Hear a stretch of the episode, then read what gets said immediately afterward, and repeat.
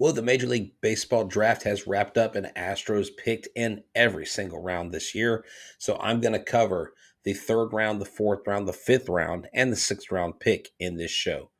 So sit back and enjoy as I let you know what we have to look forward to in these bright young stars and future Astros.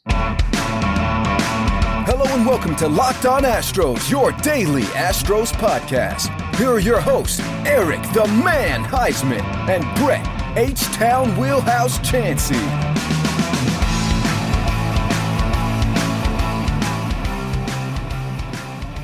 We are Locked On Houston Astros, and we're your daily Astros podcast. I'm H-Town Wheelhouse. You can find me on Twitter and Instagram at H-Town Wheelhouse. You can find the show at Locked On Astros on Twitter, Instagram, and Facebook. Always positive, always Stros. And this episode is brought to you by the Locked On Astros Nation. We want you to make us your first listen every single day. Whether you listen on Apple, Google, Spotify, or wherever you get your podcasts, please download the app, whatever it is you get podcast, and go check us out today. If you haven't subscribed to our YouTube channel, we encourage you to do that. We encourage you to like this episode, spread the word. So let's get into it without further ado. Now, these draft picks that we got, there are some really good things. There's some really big upsides to these players, and I'm really excited to talk about especially the third, fourth, fifth, and sixth round picks, as I will on this show. And kind of in the second segment, I'll go back over a couple of these and tell you about a conversation I had with Astros Future about these picks to give me maybe his just a little summation or valuation of these players, since he follows the minor leagues so carefully.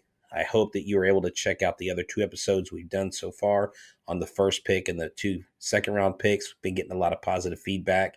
If you know someone who doesn't know anything about the Major League Baseball draft or who the Astros got, share that with them, please, today. So let's talk about Michael Knorr. This was the 103rd pick out of the third round. Now, I will have scouting grades on the third round, fourth round pick, but I do not have scouting grades on the other. So I was not able to find them.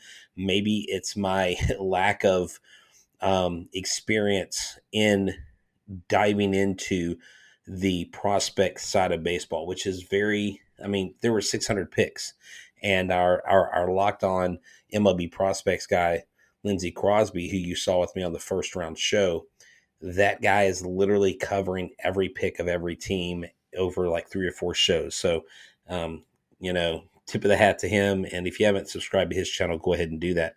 So let's talk about Michael Knorr. Scouting grades. Remember, Major League Baseball player is a grade of 50. This is a scale 20 to 80. If they're 50 or higher, that is good. So Michael Knorr, fastball, 55. Curveball, 50. Slider, 50. Changeup, 55. Control, 55.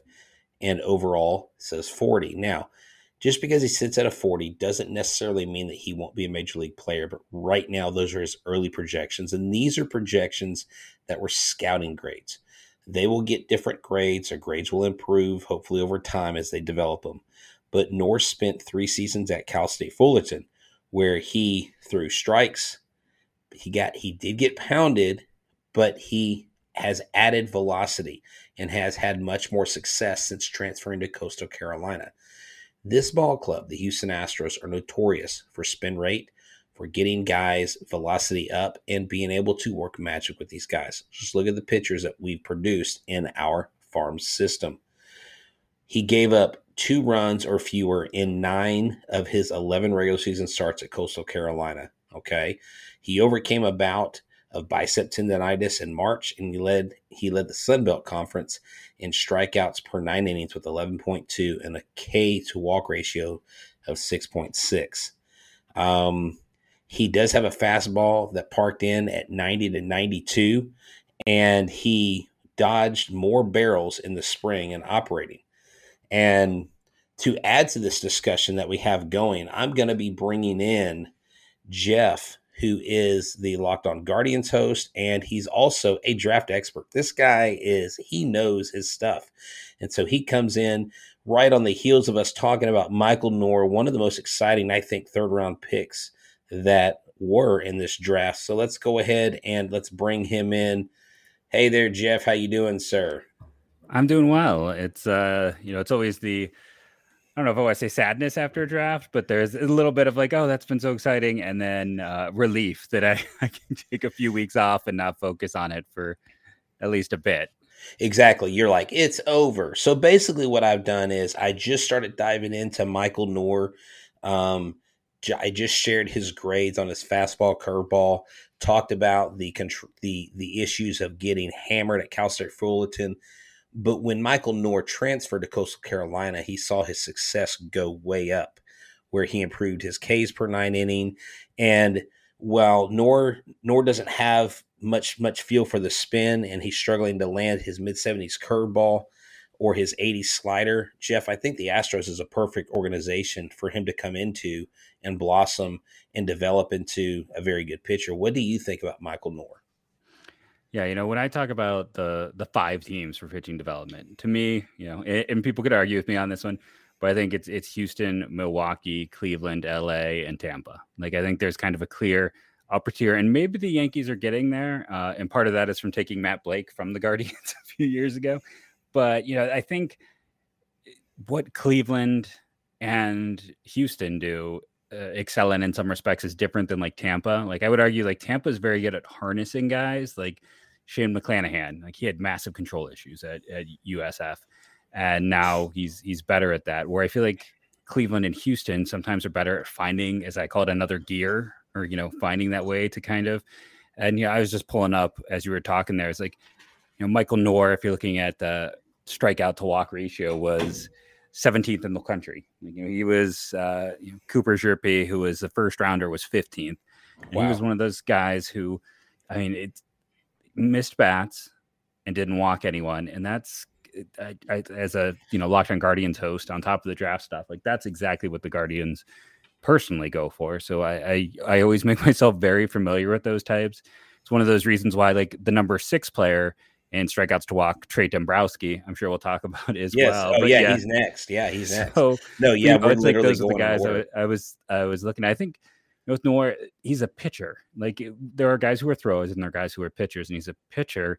And then you just look at, again, Houston's one of the teams that's exceptional about helping add spin, helping, get a little bit more out of what you have. Exactly. And I think you start with pitchers, and then, it doesn't always work. Sometimes it doesn't come together, but Houston's done a really good job of taking guys that were marginal and getting them to another gear. So he's the type of guy that I think personally is an ideal add at that point in the draft. But I'm biased because I really liked Houston's draft in general. I think I like excitedly DM'd you on draft night after like their first 2 picks. They were grabbing all of my favorite players. So they had a draft.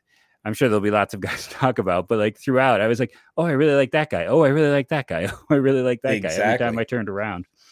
No, exactly. So in the third round, we get Michael Knorr. And what I notice about these kids, number one, the Astros did not take a single high school pitcher, which is not like them. They like high school pitchers, and, they've kind of had their shaky success with those guys, not to mention Forrest Whitley and some others, but I thought it was interesting that they went with all college guys. Trey Dombrowski is the 4th round pick who you just mentioned. And that now his pre-draft overall grade was 45, where he has a 50 across the boards with fastball, curveball, slider, changeup, all rated at 50, but his control's rated at a 70.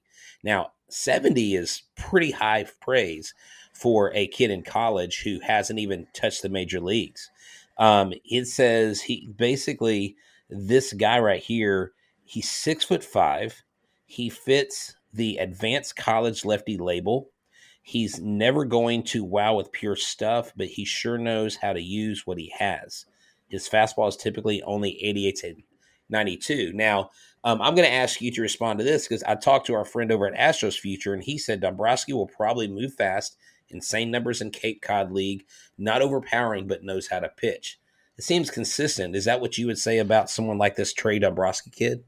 Yeah, and, he's not to knock the Monmouth program, but it is a smaller program.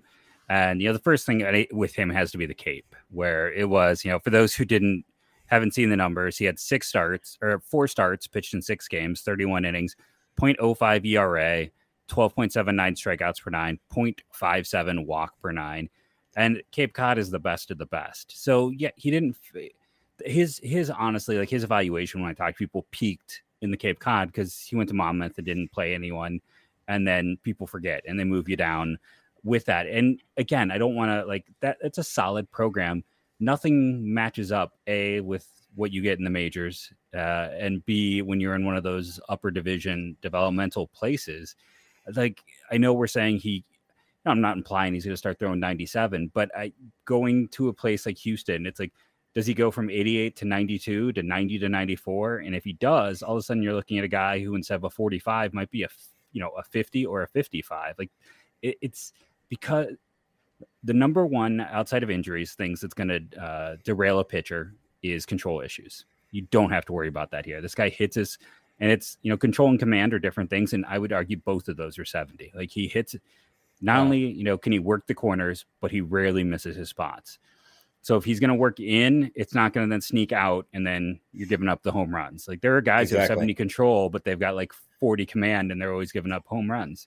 We've all seen those guys.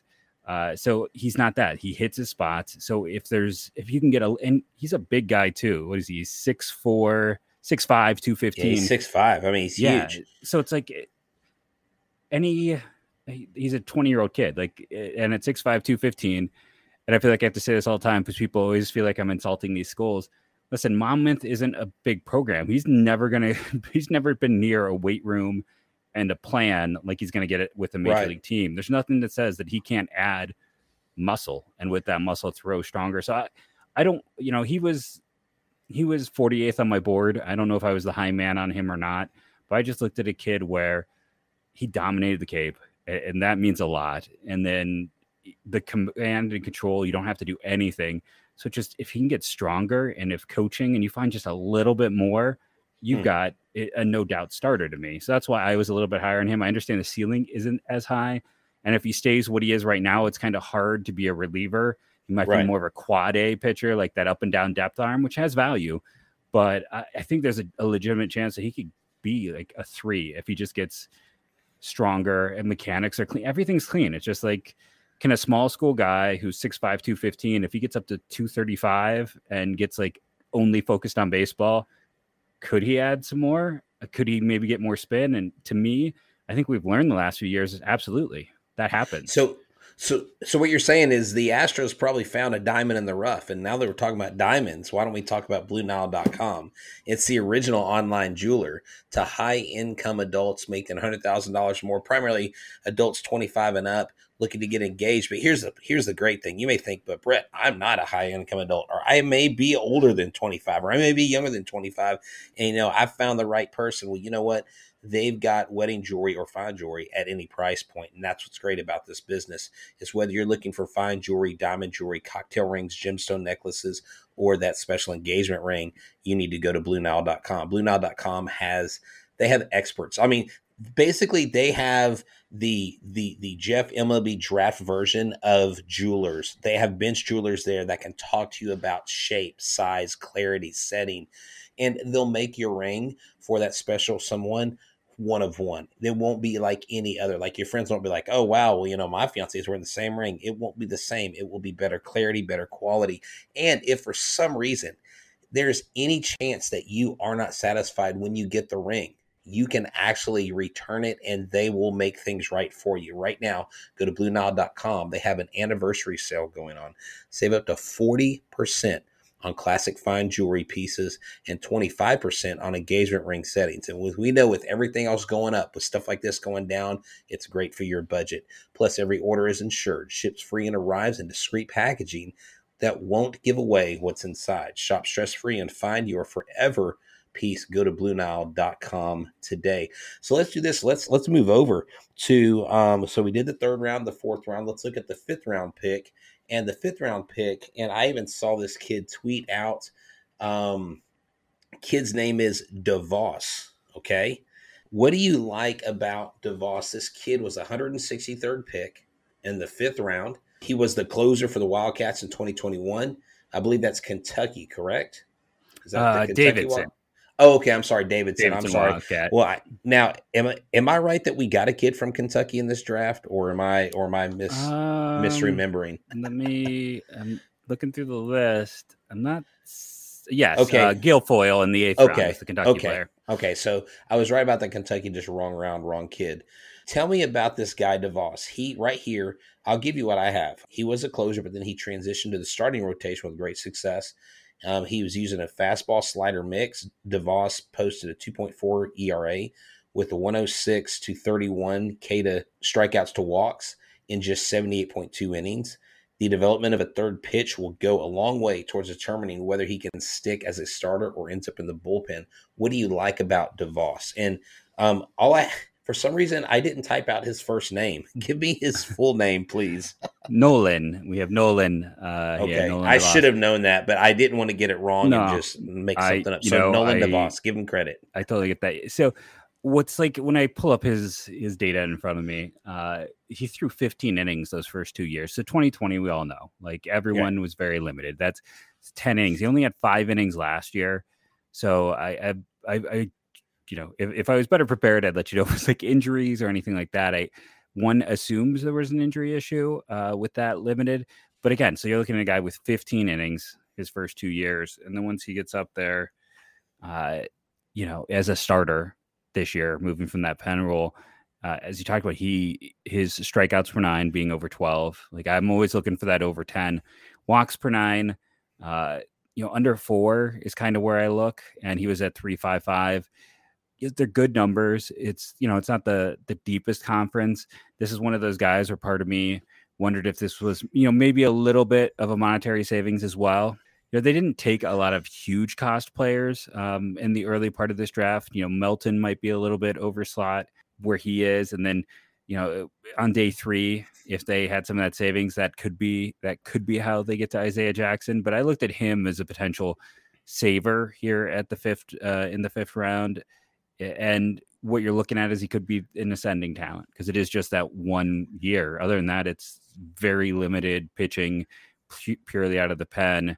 I don't think, let's see. And in the summer league, he was in the Coastal Plain, which is a way down the line summer league. And it was only 8 games, 7 innings. Okay. So you don't have a ton of data with that. And then this is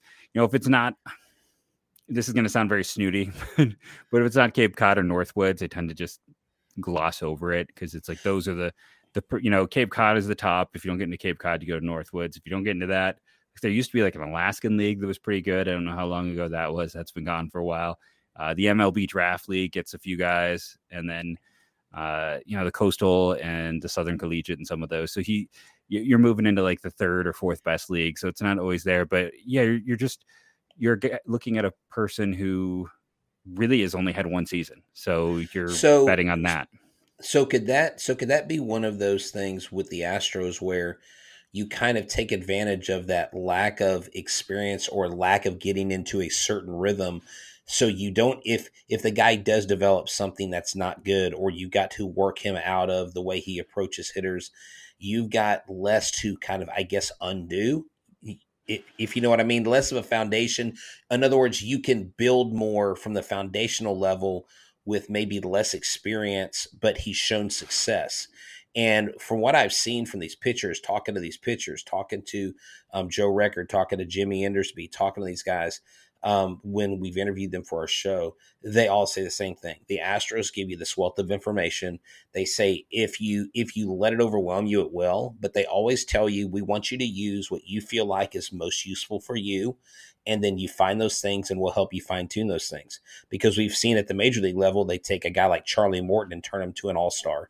They take different people like that, guys that came in, Brad Peacock, Will Harris had, a fair amount of success, but these guys, if they got any kind of spin rate, they can work with that. And so something like this may be a kid that where he goes kind of under the radar, he could surprise in the end, and he could be a decent relief pitcher even. I don't know. Who knows one day? He could be a starter, because I think everybody thought Forrest Whitley would be there by now, and he just has roadblock after hurdle after roadblock, Yeah, you never know. It's the funny thing with, like I talked about with Cleveland, where you can go through. It's Jose Ramirez, Corey Kluber, Shane Bieber. What do these guys all have in common? None of them are top 100 prospect in baseball. It's never a straight line. You never know what's going to happen.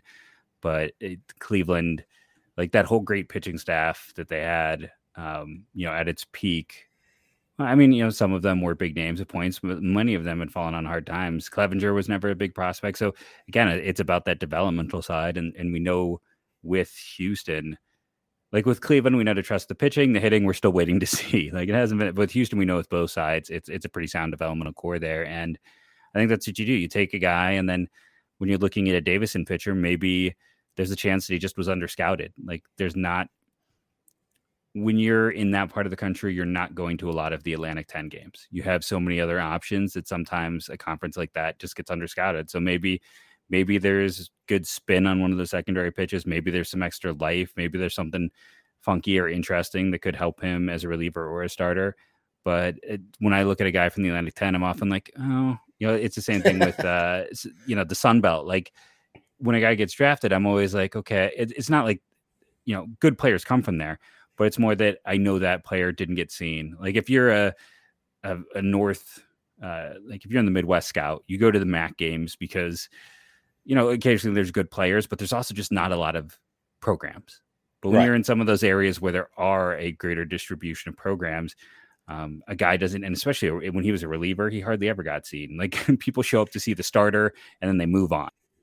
Exactly. No, yeah, they have a limited exposure rate. So that definitely, when, someone asked me, they were like, hey, so the Astros, beyond the numbers you give, because I've given, grades and stuff, someone asked me, do the Astros have even deeper and more stuff? I'm like, that's absolutely why they're drafting these kids, is because they know them. They have people out there. They do the recon. They do the work.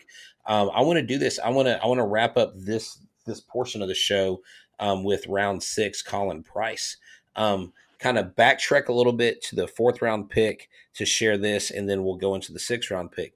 Jimmy from Astros Future said, I want to see what you think about this real quickly, and I guess, 30 seconds or less.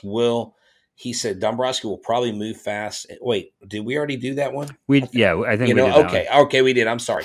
Colin Price is the next guy. Thank you so much. Stuff happens when you're recording, right? Oh, no. It's been a long few days. If I can get my own name right half the time, I'm going to consider that a win. I hear you. So Colin Price, the 6th round pick, is a big-bodied catcher at 6'6". This kid's huge. That has, I think he means all, he says alley of power. I think he means all of the power, or he has all fields power. Look at this kid, 205, 6'6". He won that. So here are some of his accolades. 2021 Buster Posey National Collegiate Catcher of the Year watch list. 2020 Spring Academic All Southern Conference team. I think as SoCon is Southern Conference, I'm assuming. 2020 preseason, 2019 all-tournament team, 53 games, making 49 starts. He hit 285, recorded 9 doubles, a triple, 7 home runs, knocked in 32 RBI, posted a 990 fielding percentage and 345 putouts and 48 assists. What do you like about this kid? 6'6" catcher? Are you kidding me? I think it's one of those things, too, where part of me goes, is he going to be able to stick a catcher? Like, once you get over like 6'3", it just becomes one of those things where people are going to really doubt. And the one thing you say is like, if he doesn't stick there, if he's too big for the position, that you are then instead just banking on the bat. And as you talked about, the bat was unbelievable. Now, if you're out there being like Mercer, how good of a program can it be? Yeah, it's a small school program, but that is where Kyle Lewis recently came from, to give you like a recent high pick, high performer from Mercer. And he put up numbers not dissimilar to Lewis in his time there. And for me personally, it's like seeing the walk to strikeout ratio is always a very positive sign when it is almost 2-to-1 walks to strikeouts. 52 walks to 34 strikeouts. I understand it, 68 would be double. I can do math, but it's close. We're getting in that range. It's 1.5 times the walk to strikeout ratio. That's still excellent with the 18 home runs. With the high batting average, he's getting on base, he's hitting for power. There are guys in that conference who do hit for a lot of power. So it's one of those things where you look at the numbers and you do balance it. But at the end of the day, it's a strong offensive profile. he's got a chance to catch. I'm not saying he's going to be any type of world beater there. If you're watching the game or the draft or anything sports-wise, you need to go down to Hooters NASA. That's right. This is the place where you can bring your buddies if you need a place to watch the game. The Astros. Hooters NASA is the choice for great wings, brew, friends, and fun to be had by all. That's right. TV's everywhere. You can watch the game or whatever other sport you're into. When you go there, just know that Eric's favorite is the chicken tenders with teriyaki and curly fries. My personal favorite are the wings with the 3 Mile Island buffalo sauce and fries. What is your favorite? Go see what all the hoot is about at Hooters. Hang out with the famous Hooters girls. Anytime the Astros play, you'll be able to watch them. And while you're there, why don't you grab an ice-cold beer? That's right, they have several different choices, some of the best on tap, 15-plus sauces, 5 dry rubs. It's like I put on the screen, maybe first base? Yeah, or outfield. Like he played some outfield. Maybe you can put him on in the corner spots. But yeah, I think, you know, and there are a lot of people who have, like, I'm very jealous. There's a few sites I was seeing if I could pull it up here who had access to like the full TrackMan data this year. I don't know how they got like the inside baseball, like all of it. And I was trying to see if they had the some of the TrackMan stuff on him, just because he's one of those guys. I wonder if there's just a little bit more that maybe we don't know just in terms of that advanced metric. And that's a thing that is what, you know, we were talking about in the last segment, you know, what does Houston have? We don't, they have that, they have the spin data on all of these pitchers. They have the rotation. They have the hand movement. They know how quick the bat is. They know the launch angle. You know, it's like, it's like Tyler Locklear who went to Seattle. Most people are like, who? VCU guy. And I'm like, oh no, he had maybe the best launch angle and most consistent exit velocities in this class. That's why a guy from VCU, I mean, he was also great in the Cape. That's why a first base only guy from VCU was a, you know, pretty high second round pick. It's that additional data that is out there. And we know some of it, but not all of it. Yeah. I mean, it's almost like the Astros have a 23andMe type profile on all these players. You know, I do want to talk about this because buying tickets these days to games can be a hassle. I mean, you can go to these big tickets websites, and I won't name them. You know who they are, third-party ticket hosted sites, and they have all these fees. They have convenience fees and all this stuff, and so I'm always struggling with who to go with. Well, I found someone last year, and I've been using them for over a year now. They're Simple Seats. It's a place for Houston sports fans to buy tickets at the lowest possible price. Other ticketing sites will surprise you. They'll give you 20% on fees, on top of the price you're paying. So the price you see goes up once you go to the checkout. Well, at Simple Seats, we want fans to be able to go to more games without breaking the bank. And I've been able to do that, Jeff. I have been to more Astros games through Simple Seats and using that site more than anybody. The best seats, the best prices, bargain prices, and it is amazing. There's no convenience fees. You can get tickets not only for the Astros, but for the Texans, Dynamo, A&M, UT, U of H, with more teams on the way. And with our zone seating specials, fans can save even more. With zone seats, we divide the venue into zones so you don't have to waste your time searching endlessly for seats. You pick the zone, we pick the seat, you get the best possible price. And if you want to pick your exact seat, you can do that as well. So if you're looking to go to sporting events in Houston, make sure to check out simpleseats.com to see how you can save. Ditch the ticket fees and check out simpleseats.com. And the next time you're looking, go to Houston Sports Event. Use the code LOCKEDON10. That's LOCKEDON10 to save $10 off your first purchase of $50 or more. Simple Seats, better prices, no fees. It's that simple. And if you're betting on the Guardians, whether they are going to make it out of the AL Central into the playoffs, or are they going to have the next, is McKenzie going to turn into a Cy Young pitcher? I mean, what is going on in Cleveland? I don't know, but I can tell you this.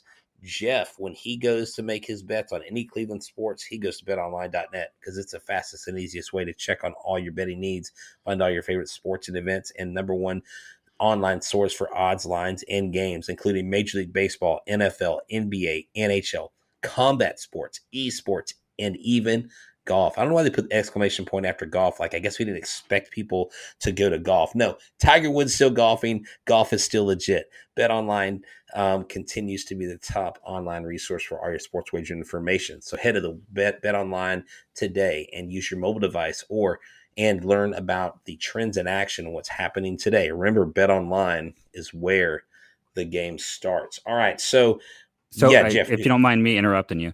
There's ahead. This guy, the person who has all the TrackMan data, his name is Tieran, Tieran 711.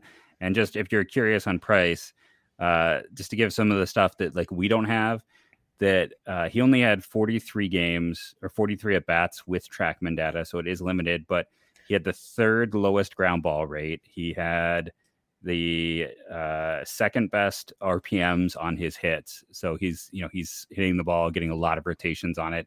He'd be 99th percentile of all college hitters this year if he had enough to qualify in terms of his RPMs. Also, the amount of backspin he gets. He doesn't pull much. He doesn't chase much. His whiffs in the zone was under 10%, which is excellent. His BABIP is... for those who aren't familiar with BABIP, it's batting average of balls put in play. And most people know it as like, hey, it's a luck stat. Like if it's really high, a guy is probably going to come back to earth. If it's really low, he is probably had some bad luck. In college and the low minors, it's actually a great tool for seeing what a hit tool is going to look like. It actually, instead of showing luck, actually shows skill at that level. So his is not ideal for that. But then they also talk about his pop times, just jumping up the plate. We're 90th percentile as well, as was his throw velocity. So just to give some of that behind baseball, being small school, there wasn't as much, but he's a guy who actually was like 99th percentile of all college players if he had qualified, if he had had a few more at-bats in multiple categories, most of them power-based. So it looks like, I know he hit 315 this year. He might be more low average, but plus in-game power with a chance to stick a catcher. That's also, so basically what you would say is, rounds 3 through 6, because that's what we just got through looking at. The Astros did really well. And yes, to wrap this up, it looks like, I saw the Astros get a grade of an A for their first round overall pick. I haven't seen people release grades overall for the teams, but I would say that the Astros did a very good job for a team that has one of the lower ranked minor league systems. Is that accurate? Yeah. Drew Gilbert was one of my favorite picks. Yeah, he's 5'9", but you're looking at like swinging strike percentage. He's like up 90th percentile. You look at exit velocities, he's 90th percentile. You look at batted ball profile, he's 90th percentile. Like you look at just the general, like if he was 6'3" instead of 5'9", he would have gone in the first 5 picks. Like he would have been the first easily. College player off the board. And you're the Astros. I'm the Guardians. We have Altuve and Ramirez here, who are both sub 5'9" players. Yes, it isn't always going to work out, and there is a little bit more risk. But at some point, it's silly when Gilbert falls to 28th, in spite of all that profile. And again, like it's a guy who was 92 off the mound, so not only are you getting a legit plus center fielder, but he's got an arm like a right fielder, so then it gives you that even additional like defensive advantage. It's so I'm just gonna take a moment because I drew Gilbert 11th on my board. He was my 11th rated player. Wow. So I thought like. And I had Melton 26, so those two together. So the Astros basically stole the show, it seems. I know you've probably already talked about them ad nauseum, but just to to hammer that home. And again, my board's weird. I put Chandler Simpson at 33, and nobody else put him in the top 100. I will say he went to the Rays in the second round, though, so they agreed with me on that. But I'm looking for specific traits, and I'm looking for things that are going to allow it. It's hard to find a way Drew Gilbert fails. And like on a very basic level, what he has shown in college, he's maybe not gonna be as high defensively. Again, I'll use the Guardians and Astros reference. He's not like Miles Straw ceiling, like defensively, right? But offensively, he's got the chance to be like, Miles Straw is like a high 80s, low 90s runs created plus. He's like a shade or a whole derivation below average. Gilbert has a chance to be a derivation above average while still being a plus defender in center, which is a really hard profile to find. No, and that's great. And, you know, like I said, those that have reached out to me about these shows, they really appreciate it. But we thank you for tuning in. I don't know why I kept the term first base up on the screen the whole time. That was kind of cool. But Jeff is going to actually come back for another probably shorter episode, and we're going to talk about round 7, 8, 9, and 10. We're going to wrap that up. And I don't know that we're going to go beyond 10 rounds here at the show. That's kind of a lot to get into. There's not really a whole lot of information out on these guys, but 7 through 10. I would recommend going to 11. I would highly recommend going to 11. Okay. So we'll go 7 to 11 on the next show. Jeff, tell the people where they can find you. You can find me at my Twitter handle at Jeff MLB Draft. You can also find me over at the Guardians YouTube. I always tell people, like, even if you're not a Guardians fan, if you subscribe, specifically once college baseball gets going, I do like a Wednesday wrap up where sometimes the Guardians fans get a little tired of it because, you know, before I was at Locked On, I was a lead draft and prospect analyst at Scouting 24/7. Like, it's kind of my first love. So it's just part of parcel what you have to get. So if you do come and subscribe, then, you know, when it's not a Guardians, when it's Guardians focused, I understand, but then you'll also be able to get some of that college context throughout the year. Awesome. Well, thank you so much for joining us. Your insight is invaluable, and I'm so glad that you were able to make it on, because I think I would have just sounded like a guy reading a teleprompter and not like an expert. You made me feel like that. So, Jeff, thank you so much. Y'all go check him out. Check out our show. Make sure you like and subscribe to our YouTube channel. Make sure you get us wherever you get your podcasts. If you make us your first listen, why don't you make Locked On Guardians your second listen with Jeff MLB Draft. So thanks for joining us. And that's all we have. Y'all have a good one, folks.